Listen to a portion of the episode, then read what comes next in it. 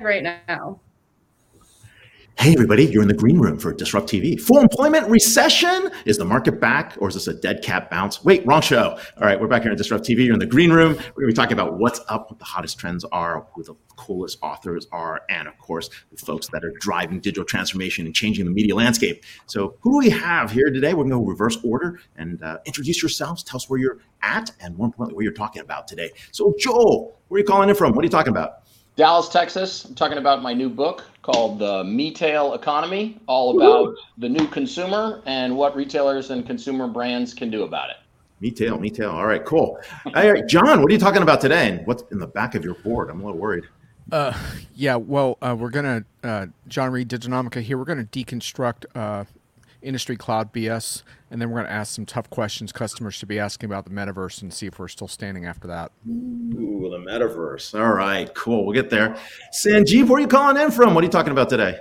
I'm calling from Chicago today, Ray. You know, pleasure to be here. I'm talking about digital transformation, digital platforms, and most importantly, Xvantage uh, from Ingram Micro. Very, very cool. And we should talk about that secret thing you call DigiOps. It's like the secret invention you guys have in the back end. So absolutely. All right, I'm here with my awesome co-host Liz Miller. Um, she's rocking it from Morocco, or where are you today? No, I'm back in Los Angeles, and you know that I live to host for Vala. So Vala, buddy, sorry you couldn't be here, but yeah, I got Vala, your spot, man. Yeah, Vala, I think was in Spain. We don't know what hour of the day, but we'll punk him later since people don't eat until about now in Spain. So yeah, it's fine. It's fine. At any time I can sit in for Vala and ask questions for Vala, you know, I'm here. We will be asking for Vala at CCE. All right. Well, with that, Ellen, I'm going to turn it back to you, and you can do the count. All right. Three, two, one.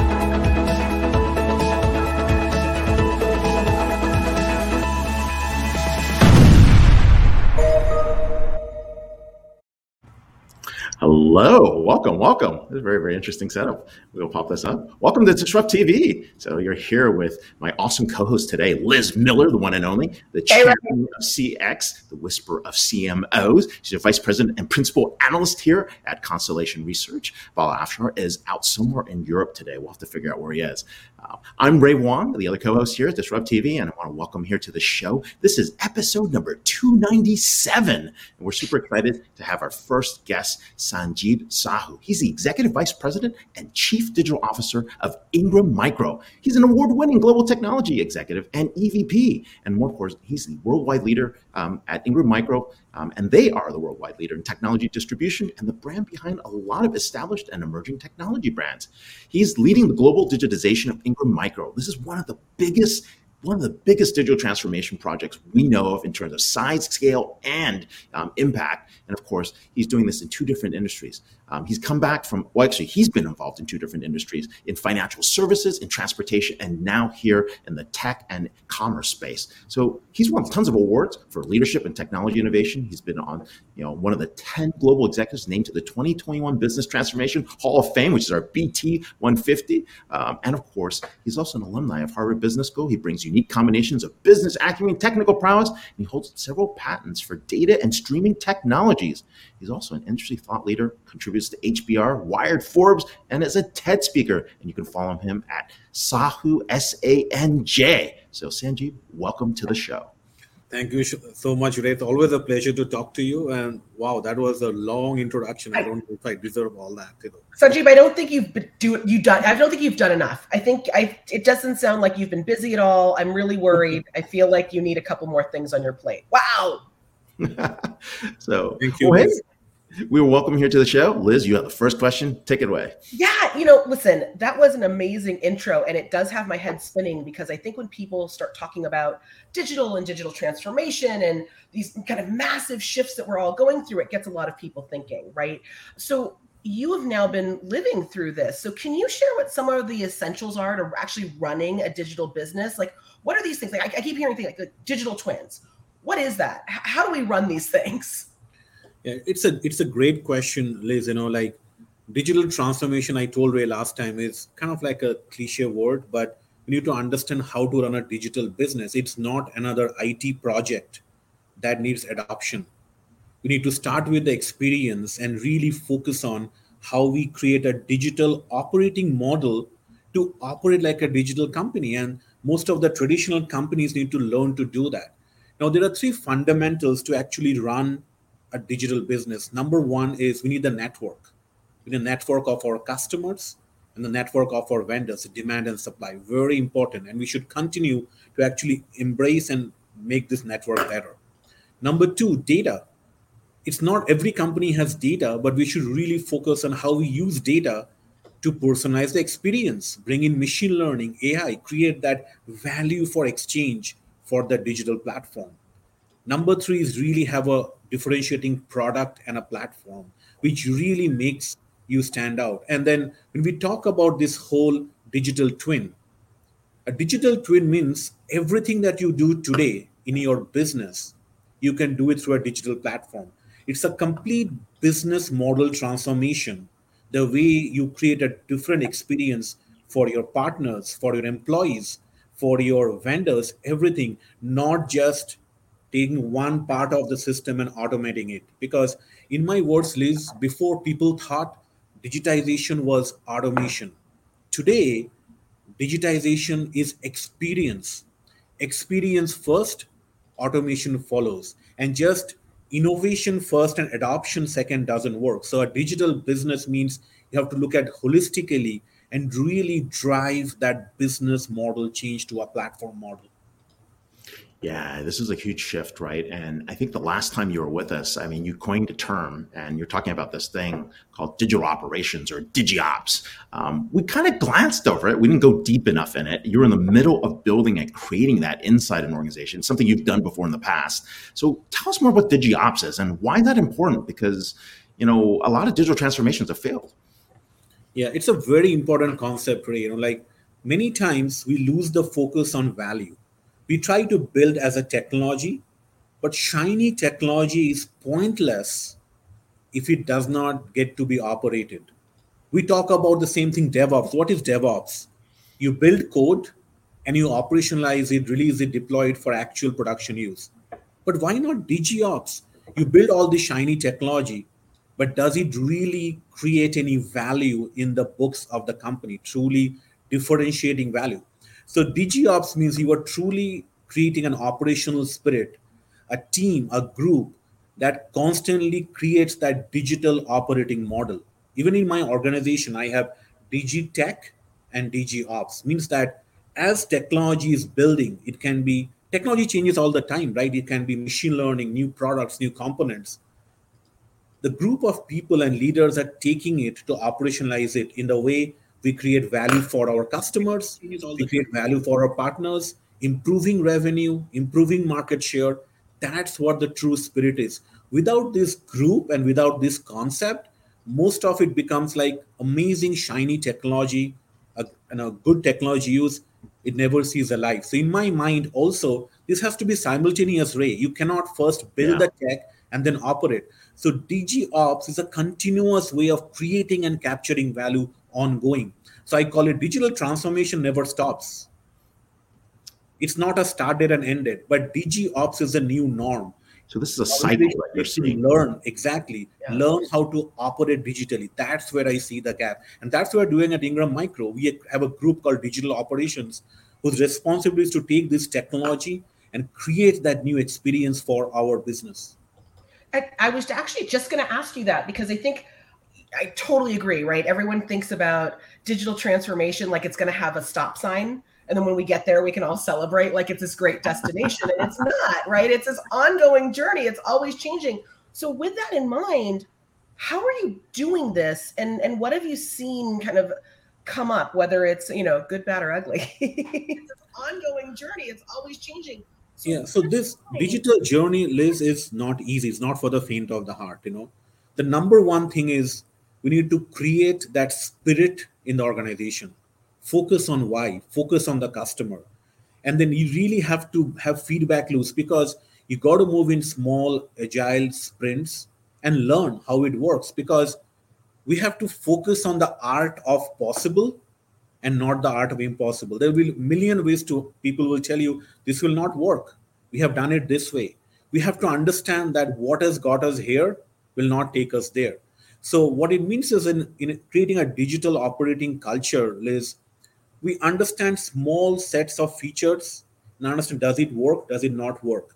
Improve your feedback loops with your customers, with your employees, with your partners, with your vendors, and understand how do you actually make it, take it to market and take it in small steps and small sprints. There are a lot of challenges. Technology is sometimes difficult. You have such a massive footprint of Ingram Micro. I mean, if you imagine we reach out to 90% of the population of the world.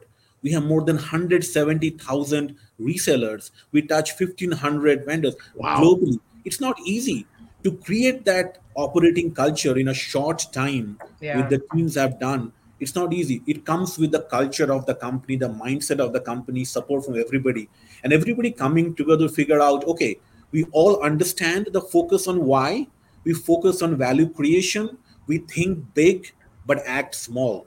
We cannot like think big and then take for a long time because you cannot have an innovative idea for 18 months. By the time you do the market will change. Let's take small steps and keep on you know iterating iterating iterating. That's what we look at it. And sometimes there will be failures but fail fast do not fail big.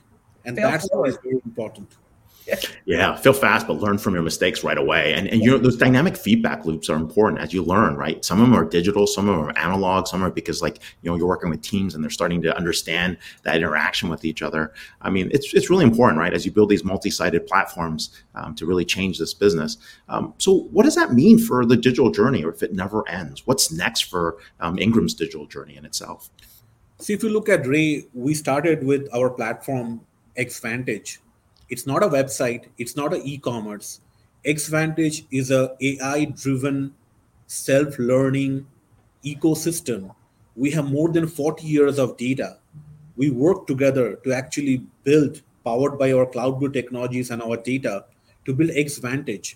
We have launched Xvantage, the new platform for our partners in US, Germany, Canada, and we are launching it across different geographies, you know, in by the early next year. We're also launching a new platform for our vendor partners. Remember, I talked about a platform business. You need demand and supply both to take the complexity out for our vendor partners, easy onboarding, create that seamless integration between our resellers and our, you know, and our vendor partners. So we are launching that platform. And we also have launched our platform for our employees, you know, in 39 countries, you know. So we are constantly adding more features, capabilities in two week sprints it's not going to stop because we are adding more and more functionality. We are rolling out to all different countries. We are onboarding new resellers and understanding from how we can move from being a pure distribution company to really have a single pane of glass for our customer partners, take complexity out so that we can be that solution provider. It's like Ray having a $55 billion company stand behind these resellers, say, We are there for you giving you the insights to run your business better with the machine learning and AI. And that's what we want to become the true partner. That's where we are going, you know, and that's what we are excited about and proud of what the teams are building. Yes, super exciting. Oh, sorry.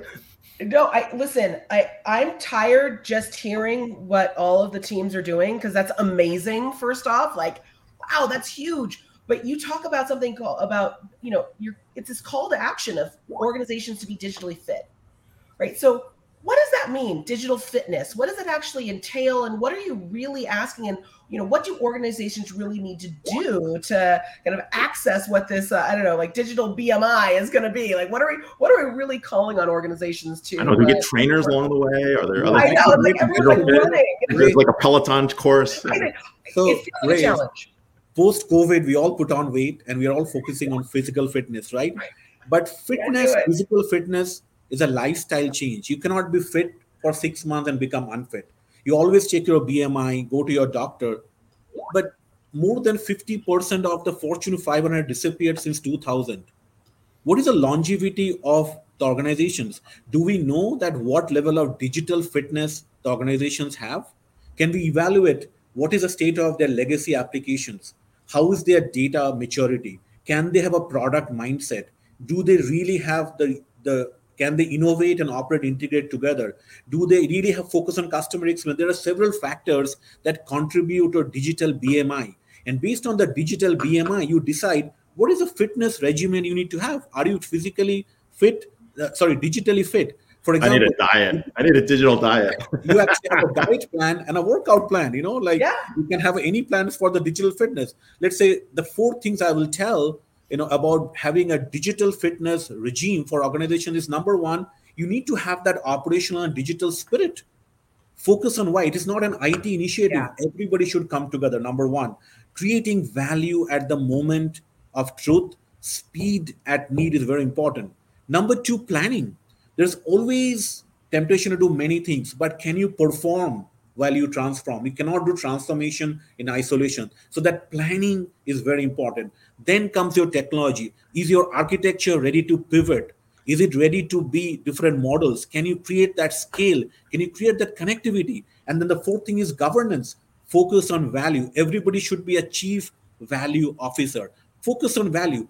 Work on the programs that really drive value you cannot work on everything. That is your regimen. That's how you become digitally fit. That's how you improve your digital bmi and you can create your longevity and stay relevant of these organizations.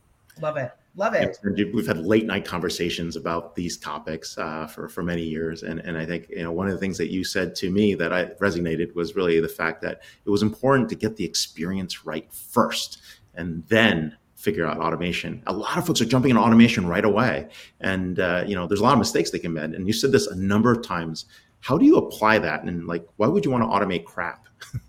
so, it's very important ray it's a it's a total paradigm shift because when you automate you start from your what you have your com- legacy and try to fit it to an experience right we today walk in the late night and jump in a car of a stranger and we trust our lives.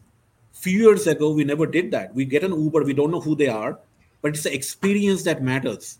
Now how the automation follows because to do that you have to click a button and do that. Yeah. so today think of distribution. I call it a sunday monday blend. People who are buying technology on sunday they're watching a football game they're keeping their feet up clicking on instacart clicking on doordash tracking when their food is coming and enjoying that experience. Monday morning figure out and calling what are my solutions? When are they coming? How do we blend this sunday monday experience? That is what is needed. We need to have consumerization in distribution. We need to start with the customer first the single pane of customer. Once we start with that we will immediately automate the backend we can provide the experience by cloud data pivot but we shouldn't start with a machine learning algorithm and see please use it start with what the customer wants and then automate that is a big shift in digitization today we got to become an experience driven Yeah. organization Love it. Love it. So i- i- interesting. I've, I've heard you talk about creating value at scale. You know, you've been talking about value, you've talking about speed, uh, and and kind of meeting that customer where they are. The question is often how, because I feel like when it comes to digital transformation, certainly when it comes to experience, we've been at this for a while. Like Oh, we yeah. didn't wake up today and realize, like, hey, experience matters, or like, uh, we've a lot of people have been banging their head against a wall a bit around things like this. So, how do you recommend people actually achieve those things? How do we get to that point of where we have speed and we're getting that speed of need, where we're getting to that point of value? it's an excellent question and ray knows that you know we have been joined ingram micro about a year and a half and the teams are doing phenomenal we are launching platform at a super fast speed many years of legacy we are actually replacing with our new platform. So I'm super proud of what the teams are are doing. But there is some secrets to it. You know, for example, you need to have a good blend of inside out view and outside in view. We brought in some talent from outside, right? You know, from the hyperscalers, amazing talent who came in and brought in the view of how to improve our technology. At the same time, we elevated some people from inside who knew distribution from many, many years. You cannot do one or the other. That is why I call about the whole perform as you transform the ops and the tech. We put them together. And when you put them together and then focus on the customer and the journey and focus on why, it really creates to partnership because one group teaches the other the art of possible with technology, and the other group teaches the other while everything is possible, but you need to be feasible for the customer. This whole balance between possibility and feasibility is the key. Once you match the possibility with the feasibility and learn to structure your teams and focus on that you need to really have speed as an essence and bring teams together and always figure out that you know focus on the art of possible don't get bogged down by what will not work how can we do this better how can we first and be incrementally better every day magic happens so Yeah. today I, I just do the talking but the teams are doing the work globally and they're doing launching globally so many countries in few months super proud that's how is the only secret i could think about Love it. Sanjib, you've done this before in logistics. You've done this before in financial services. Um, you and I know we've talked a lot about this. It's not about the technology. Sometimes um, it's not about you know. Um, it's not about the, the processes. It's ultimately comes back to leadership and culture. And I'll, I'll leave you with this: like, what have you done in all these three organizations that get people so excited about where that future is going to be and where that art of possible is? I know we'll talk more at Constellation Connected Enterprise on, stage, but but tell me more. What what are you seeing? Like, how do you create that magic? Because I'll be honest, like Ingram Micro, um, you know, about five years ago was a very different company. So Yeah, I think it comes with the culture today in Ingram Micro. Have support of our CEO Paul Bay, you know, everybody, our leadership. We all. I think it comes to uh, Ray. It's about being passionate. You know, there's a difference between job and passion, and I think what drives me more is to make an impact, and that makes me passionate. I want to create an impact. I want to transform. Thirty thousand employees in Ingram Micro deserve a chance to transform the industry.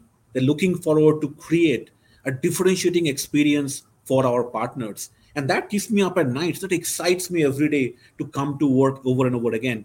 And every time we solve a new problem, for example, we can give our partners a way to track on a map the technology brings a smile.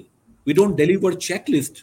We delight our partners. That motivates us. And little bit of success, inch by inch, day by day, when we see that value creation, that excites me. And then it has to be contagious, Ray, that we need, as leaders, we need to drive passion to everybody. And then the last thing I'll say, many times as CEOs or leaders, we focus on that 40% chance of failure versus a 60% chance of success. Before risk was bad, we are a $55 billion company. We need to have the mindset to figure out calculated risk is innovation. Uh, uh, innovation. So let's take some risks, be bold and be brave because if you are not bold, if you do not have that spirit, it will not work. So I will say, Ray, my advice is have that spirit, have that spirit to drive change and don't get bogged down by history because the risk of not trying and is worse than the risk of trying and failing. It's okay to try. So bias for action is more important than bias for results. So I have bias for action with my team. Let's try, and rest follows. Love it. Passion is super contagious. We're Sanjib Sahoo, Executive Vice President and Chief Digital Officer at Ingram Micro. You can follow him at Sahoo Sanj, S A N J. And of course, catch Ingram Micro. You guys are at our Constellation Connected Enterprise event in, two, in a week, oh, 10 days. Oh my God. And of course, um, you've got your big event in Orlando coming up. So thanks a lot. Thanks for being on the show and happy Friday. Thank you, Ray. Thank you, Liz. Always excited to be here. Thank you. The art of possible. That's not easy. That's No, just it's just not easy. Culture of abundance versus a culture of scarcity. I think that mindset gosh. is super important. So Talk about a culture of abundance. Jon Reed. Jon Reed, you are here. You're in the house. Hey, what's up? Yeah, you don't man, need I'm an introduction, but we'll do it anyways. So, Okay, let's this is do. Jon Reed, co-founder of Diginomica. John Reed has been building enterprise communities since 1995. You know, right now he's more than a roving blogger analyst. He's the man behind all the stuff that's going on at Diginomica, the insightful analysis, the bringing together of communities and teams in the enterprise, and he's also advises vendors and startups on how to actually get to that mysterious enterprise buyer. So but you know what? Sales funnels are discredited. He's actually the man that's behind this. He's thinking about where the future is headed, thinking about enterprise. And of course, he brings his whiteboard. He's the Diginomica co founder, enterprise irregular, and purveyor of all multimedia content. So let's just follow him on John at John ERP. But more importantly, we've got him live now. What are you passionate about? Man, you guys ready for CCE? This is going to be a major meltdown. This is going to be fun. Major meltdown. So, what? Yeah, it's going to be good. I'm going to crash the party. We're going to have a good time. You But, know, um, because it's you, we're going to put you in the ultimate mode because this is where this discussion is going to ring back. Oh, the ultimate mode. Um, Okay. We, when you go to your whiteboard, we'll jump back and get you into the whiteboard mode so you can go. So, Yeah, all right, yeah, what's, what's going on? Yeah. So, uh, look, I, I want to give you guys a little uh, teaser, and I'm sure you, we can put our heads together and, and deconstruct a couple things to help customers. That last segment was awesome, by the way. Um, so, what what I want to talk about today first is uh, is industry clouds. Um, because everyone's talking about industry clouds, and frankly, most of it is total BS. So I want, I want to explain why that is, but I also want to explain why it matters. So um, I, I picked this article from VentureBeat on why industry clouds are the next best thing, next big thing, and it said industry clouds are a collection of services, tools, and applications optimized for the most important use cases in a specific industry. Now I have my BS button. If I press it, though, it might like What does it say? not. What's the button? Do you want me to press it? That is bullshit. Um, I, I didn't know what it was gonna. censored. Uh, no so We So, yeah, sorry, sorry for the have an HR department, sorry for the kids. Sorry for the kids watching, but frankly, kids probably have better things to do than watch our show. Uh, but no, no. So, so really, um, the, the reason I wanted to bring this up is because actually, industry clouds, the concepts behind them are actually really, really important. And what the, I care about it because it comes back to this problem, which is that we're in a really different era trying to tackle different kinds of problems than we used to. And your last guest did a great job of articulating some of that but but so much of this is about things like experiences and automation and all of that stuff. But when you look at the reality for customers there's almost always what i call green screen products still in use right? Oh, no. and uh, they don't necessarily literally have green screens uh, but you you get my drift and there's so many problems with that setup. Um, uh, you know siloed data is such a problem now and obviously green screens also you know present a massive problem for talent and recruitment and all of that stuff. So what you just heard in my view is not an industry cloud but an industry cloud service Ooh. and that's really di- a service. service. A service is a very specific thing to help you, but it's not an industry cloud. An industry cloud needs to have a lot more components. And I just want to encourage anyone out there evaluating these things to look seriously at things like and, and you guys can maybe help me with this because I don't have a complete list, but things like uh, the ecosystem around it. Are there experts that can help you? Can they benchmark against other companies in your industry? Can you build applications yourself onto that industry cloud? Can other people extend your functionality? How well does it integrate with other stuff? Because a lot of these industry clouds are really lift and shift operations and weird patchwork quilts of old and new software. And so, what I guess I just want to get across is that I think it's a cool concept but we need to ask a lot harder questions around what it looks like and make sure that you're really joining a community of people trying to solve problems. A lot of these industries uh, initiatives really benefit from open source consortiums and people coming together to share code and functionality in ways they haven't before, which is really cool because historically a lot of companies were just like, oh, I compete against these other companies. I'm not, we're not going to share all this.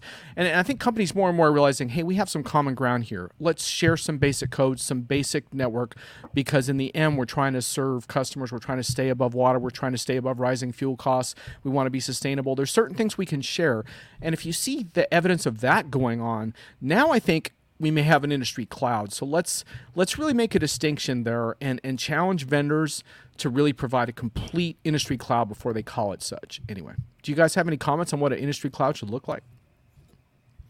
I, I think it's a great question, right? I think there is no standards as to what an industry cloud is supposed to look like. I think that's perhaps right. a problem. And I think the other piece is the fact that, you know, um, I'm actually looking into the world of cross industry clouds, like retail, manufacturing, and distribution. Yeah. What Sanjib just showed us was pretty interesting because they're in the world of distribution. They're bringing together all these pieces, right? And customers don't care. They don't care what industry right. it is. They just want a solution. So, so I see that. Yep. I see, you know, hospitality, maybe even like healthcare, right, are, are kind of like coming together in, in some interesting ways in terms of how medicine's being delivered. It's concierge based, it's consumer driven, right? So, so I think we're going to see a lot of interesting uh, variations over time. I, I, keep hearing more and more, and it, it, was interesting over the last two weeks, very specifically, have heard customers really saying, listen, it's great that there's an industry cloud, and that's great that you kind of put everything in one location, yay, um, because it makes whatever portfolio they're looking at feel less confusing. So that feels like a benefit to them. But what they've all said almost across the board has been where the value is going to be is actually in your experience with other industries, right? Like Ray, what you just said. So if I'm in financial services, how do I actually deliver experiences that are more like hospitality brands? right? How do I mm-hmm. actually deliver? You know, if I'm in manufacturing, how do I create that consumerized? Experience? Everyone says I should be having a consumerized experience. I don't know what the hell that is. I'm in manufacturing, right? So they they're like, it's great that you made it easier for me. I just want to be like those guys over there, though. So I think the concern that I keep hearing is, um, is this going to put me in a different silo? Is, is this going to is an industry cloud going to keep me in a bucket, or is it going to actually expand my horizons? Right, because this should really be about, be about interoperability, right? This should be about being able to connect the dots in ways that I haven't even considered before. And and if you can get users off of terrifying green screen software that is aging out with your aging employees and and into so-called industry clouds and it's working for you, then great. But let's let's be a little careful about this term because it's flying like hotcakes. So do you remember a while back on this show, I crashed the metaverse party and I showed you my cutting edge goggles that that, uh, that that Google sent me as an example of how slow the metaverse is actually going. Well, I, I need to make a true. I, got to make a real confession here. I got to make a real confession here. Check it out. We're gonna watch Jon. Check it out. Kiss it. Yep. Yep. I got my real Quest goggles. What do you think? Pretty impressive. I'm not sure if I can do the. I'm not sure if I can do the rest of the show like this though. I don't know. I, would, I, I, gave a, a couple of keynotes in in the uh, metaverse and uh, using uh, Facebook's product, and honestly, I was dizzy by the time I got out of there. You know, it, it just you know, and I, am the guy that actually played like Castle Wolfenstein 3D the first time for like three hours straight, and like got off, and literally was just somewhere in a corner. brutal. Right. So what I just put on, did that look like a product about to go mainstream and revolutionize the world as you know it? No. Uh, I think that looked a little bit like a niche geek product. Um, it took it took me. You might see a product that might revolutionize the it, world. It, it that would be nice because I'm flying a long way. Um, but um, but um, yeah. And by the way, 90 minutes of setup time, and I think I'm pretty good with stuff like that. Um, but anyhow, um, I want to talk about the metaverse for just a little bit before I expire on this show today because um, I want to phrase this. I don't want to repeat what I did before, but the thing is that I think we're getting into a really treacherous territory here.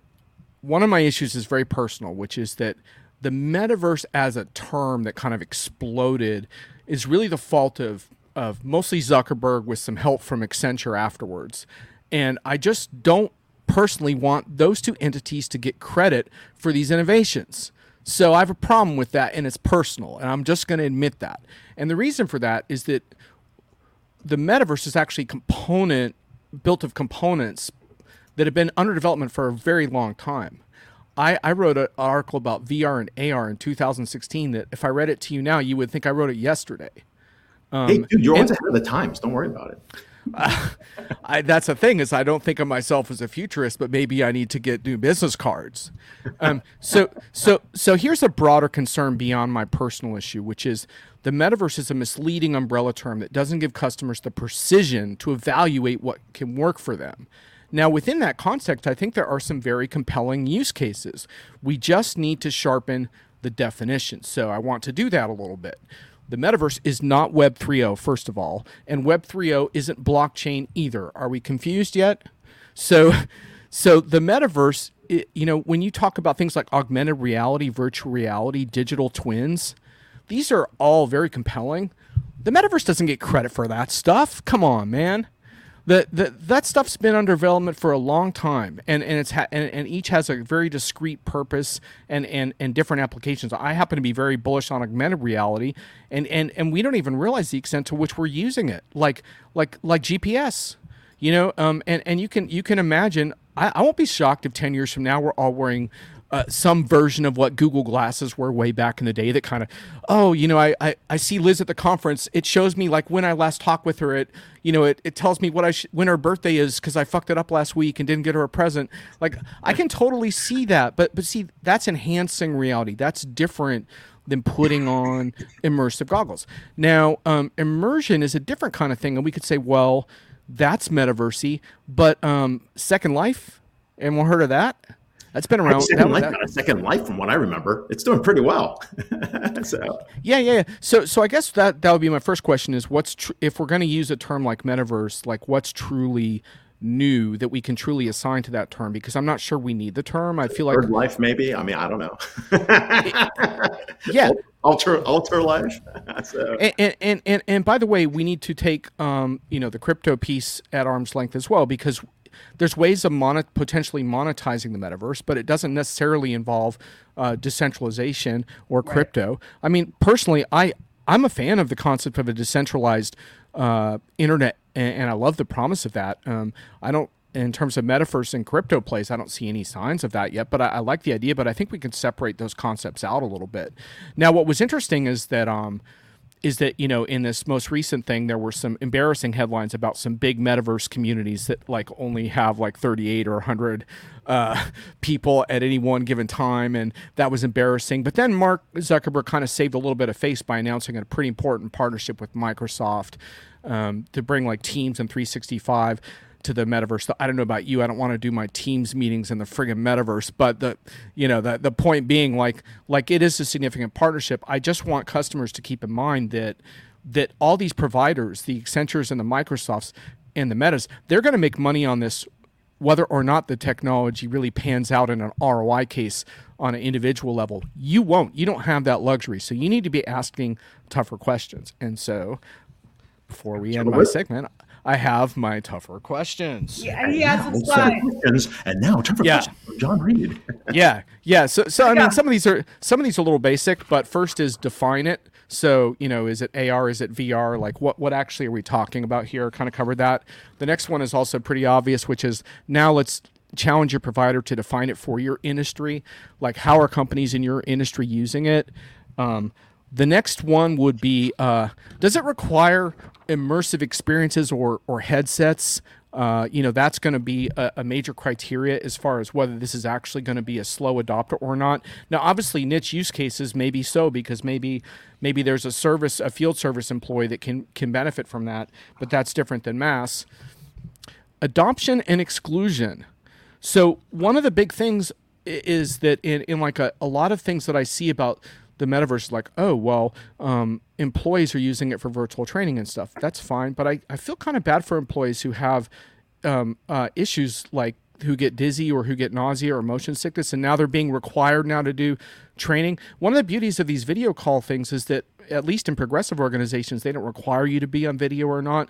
The whole idea of the omni world of the enterprise is about providing choice for customers and employees, not driving them herd like into a platform they may not be comfortable with. And so I hope we can really step back because a lot of the metaverse use cases I hear is like, oh, such and such firm trades all their employees on the metaverse. Well, by coincidence, they also sell the metaverse to customers. So I, I get that. But um, but are, are we going to force this down people's throats? Is that really a, a use case? And you know, in my case, for example, I played a lot of sports when I was younger.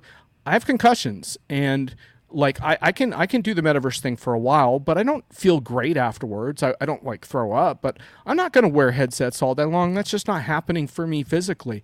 I I'm, I'm not the only one. I looked up, I found a bunch of articles on that in like five minutes of people expressing their concerns about flashing lights, different things.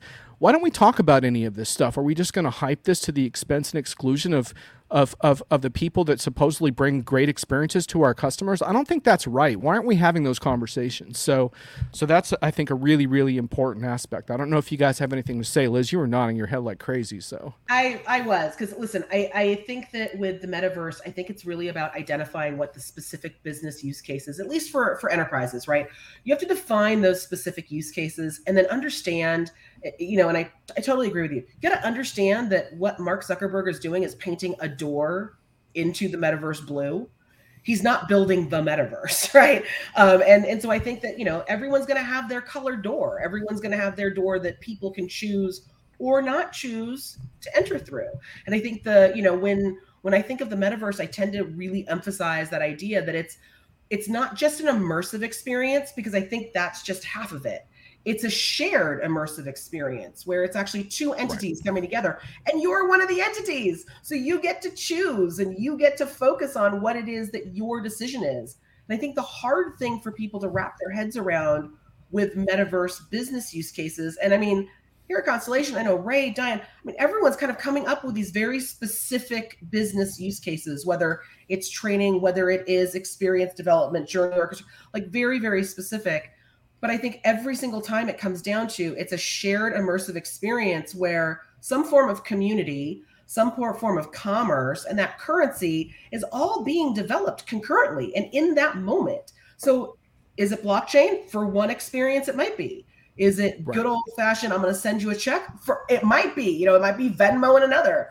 The whole point of the metaverse, at least from my perspective, is that the two entities involved are creating that moment together in equal pairing. I think field service is a great example of where yeah. we're seeing strides in the metaverse that could a field tech have the glasses on? Yes. But could someone be at home on a call that looks just like this? Yes. Right. And could right. someone actually be in the field with a tablet holding it up to the billion dollar transformer? Double yes. People can be in different locations and still be in that shared immersion that allows everyone to feel front and center. Absolutely. And so, oh, sorry, you gonna say something, Ray? No, no, go ahead. We got a, got a few seconds. Keep going. Yeah. So, so just real quick, because I know I know I'm about to ec- expire. Um, the other big one is prepare for the metaverse, quote unquote. And my only issue with that is how does that stack up against all your other customer needs and tech investments?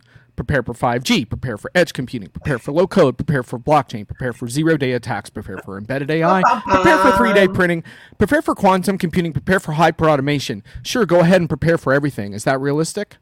So, uh, so the point is prioritize. And we need people who are expert in these technologies who can break down even further than we just did and isolate the use cases that are really compelling and transform the experiences of our customers and do it in, a way that doesn't exclude people but includes people. And if you can do that, then I'll put my goggles on and I'll be right there with you because I got my goggles. I don't want them to become hood ornaments. I want to use them.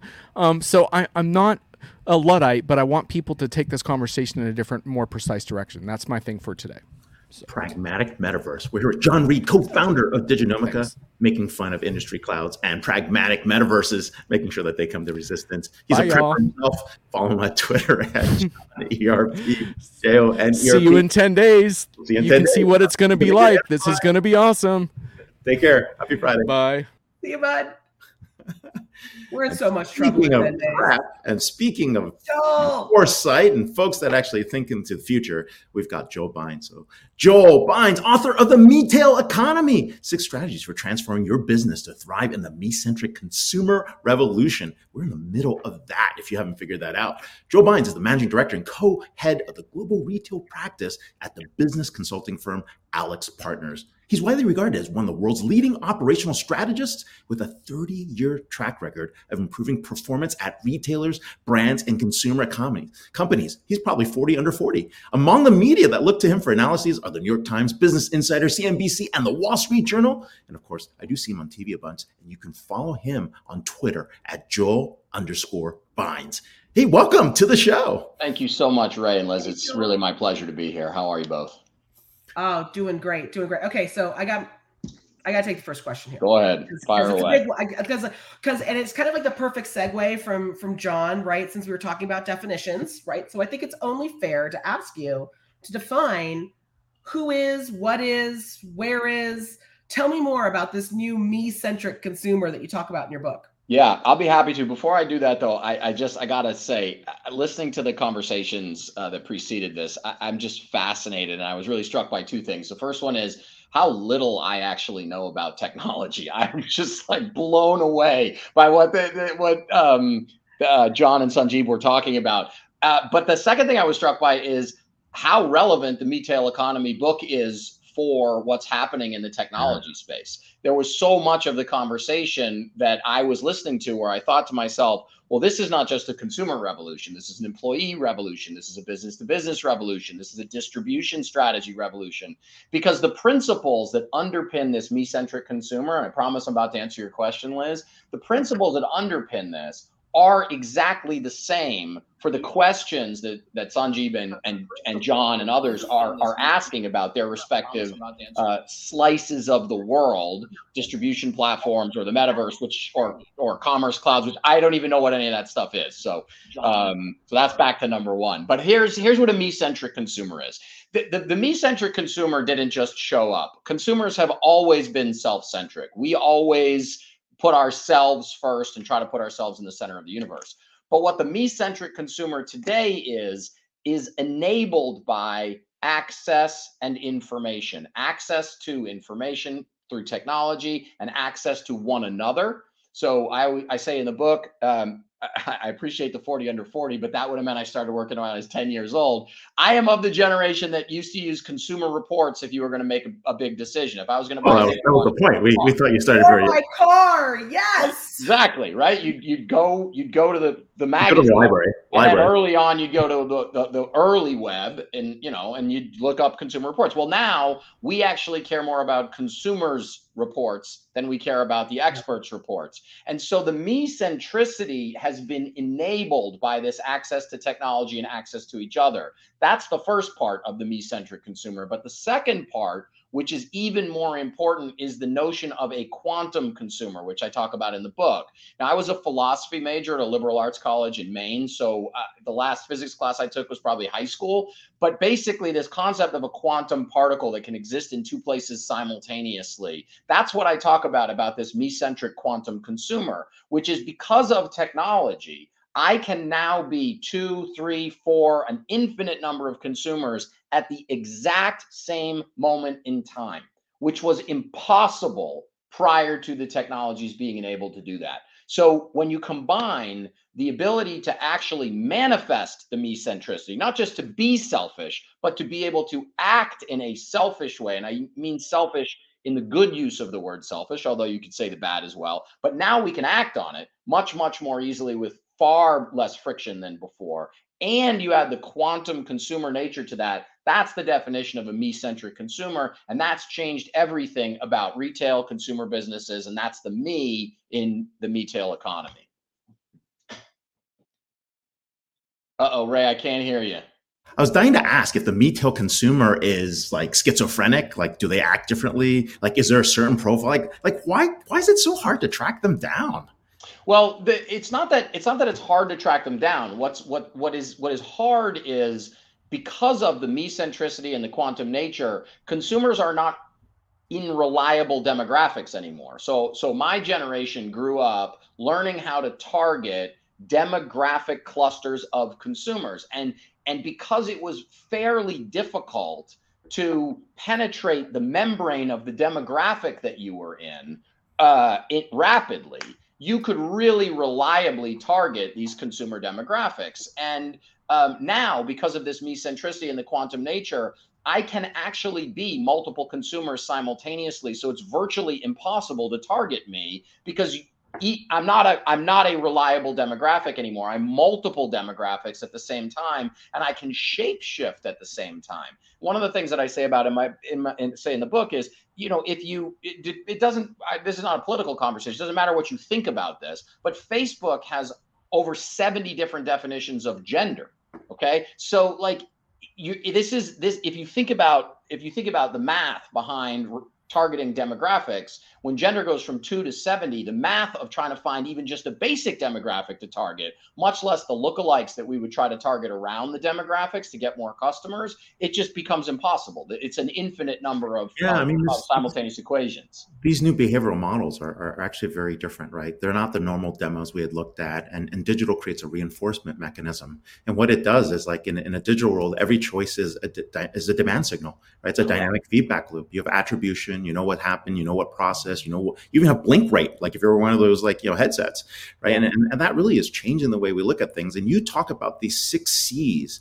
Um, I can't remember them, something like curation or cost or convenience, right?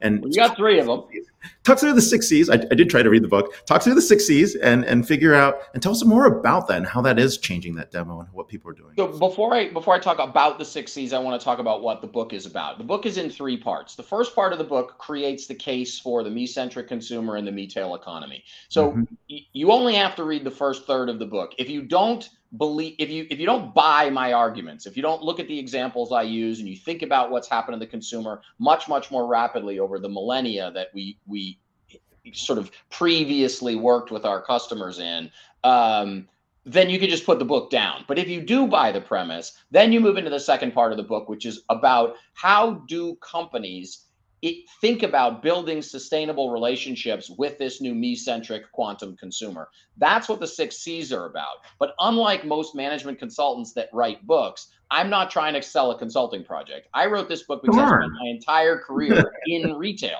And tens of millions of people make their live livelihood in retail from farmers to truck drivers to Uh, sales associates to distribution and warehousing workers and technology people and everything in between. So it really matters to me that that companies figure this out. And so what I say about the six C's is they are ingredients. They're just ingredients. There's no framework. It's not like, well, if you do this, then you will become that. I, I say in the book, like, you know, the, the consultants that write books that sort of say, well, companies X, Y, and Z did this. And so we put it in a matrix. And if you do this, you're going to be successful. That's like my high school basketball coach telling me to go home and work on getting Like that's just not going to happen, right? We're all different.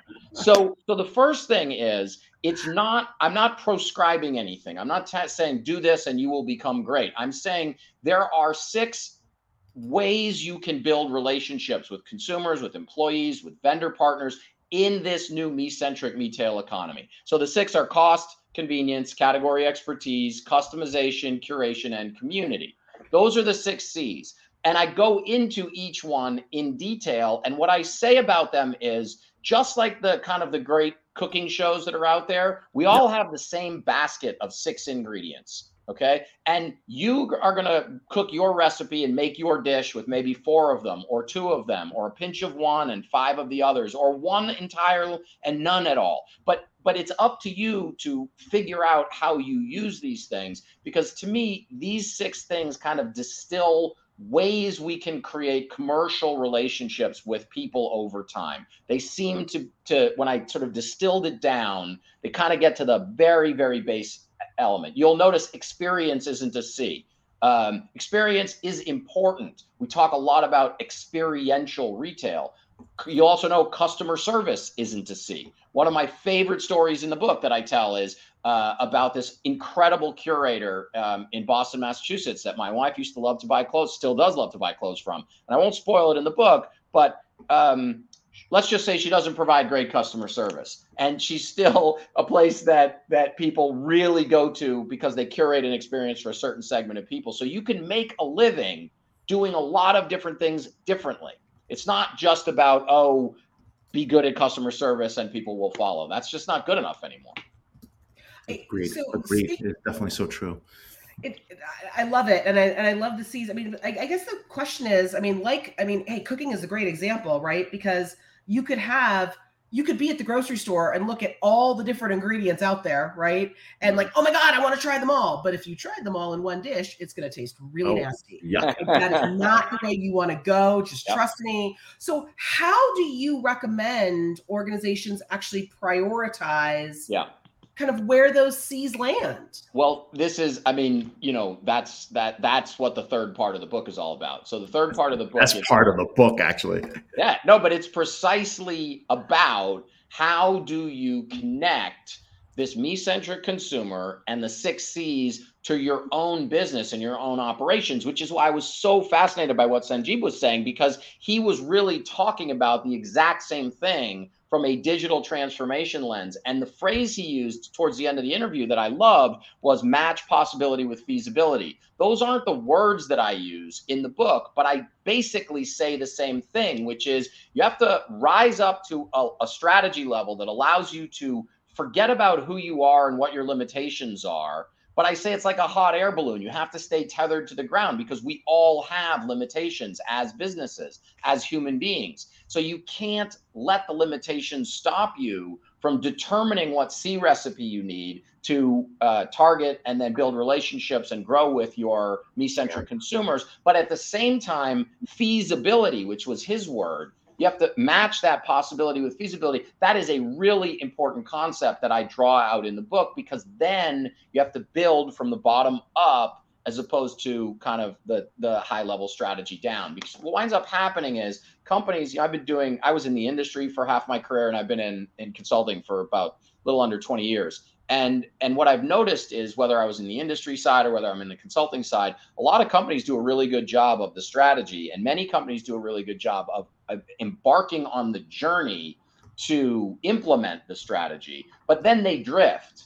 And they drift off course without remembering that they had set a north star. And they just allow that drift and they don't really look up. And i said you have to look up often and, and really make sure you're still heading in the right direction and course correct back. Because if you've done the work to decide up front you know where you need to go already. Um, so that's you know that that's what the third chapter of the book is all about but I loved his phrase. I thought that was that was That's very great. very smart. Well, I love the third chapter, and in the back of my mind, I'm thinking to myself, this could have been a book about loyalty, and it wasn't. And and was, Mhm. I'm so thankful. if that makes any sense. yeah, no, no, no. I, I, I, I, I, I, you know, I spent two and a half years writing the book and longer researching it and everything else. I, I really, I struggled with some of those concepts. Um, but I deliberately, I don't really, I'm not even sure I'll have to, I could do a word search. I don't even think I used the word No. loyalty in the book. No, not a single word on loyalty. And what's interesting is what what's happening at this moment is people are trading loyalty for convenience, loyalty for availability, loyalty for status, loyalty for value. They're just not loyal, right? Right. And, and we keep seeing that in the marketplace. And here you've got this, you know, book that's coming out from the other direction, which is basically saying, yeah, you know why they're not loyal? because they're not following the six C's. Well, also, also, I think that I think that we confused loyalty historically. I think we confused Yes. it with not having any other choice. That that that's kind of my point, right? That's not loyalty. that's not loyalty. That's Right? for- we just we just said, oh, we have this loyal customer base, and it's like, yeah, kind of, but really, they just don't have really any other choice. So, or the or the the friction to choose something else is just a little bit too great, so that they're not going to do it. impressive, impressive. But- but well, I don't know about that, but that's look. This is my this is my thesis. The consumer world is very important to me. The more I listen to business people talk about the challenges that businesses are facing, particularly, you know, Sanjib used the phrase consumerization and distribution. That's a really interesting concept. And Jon talked a lot about about um, you know this open source shared code notion of whatever an industry cloud is. I'm not even going to pretend that I understand any of that but but but the, i'm listening to them think about the same problems that we're wrestling with because if you think about if you want to create a closed walled garden in this commerce cloud you're going to be competing against businesses who are acting like consumers who have more information. So if you if your strategy is to restrict information and restrict access then you have to think about what's going to happen in the future when customer switching costs are basically zero right and so so that's that that was what i was intrigued by in the dialogue i would really need to know more to know but that's the whole point of the book Switching cost is zero. I mean, that's the assumption you got to start Right. with. You don't, exa- that's exactly the point I make in the book. And when you operate in a world where switching costs is, is zero and your customers are actually getting their information from their peers and colleagues, there Right. is no merchant prince anymore, right? Those days are gone. And so now we're back to a world where the consumer is calling the shots. I basically, people say, well, what is the Metail economy? I say it is the democratization of consumerism.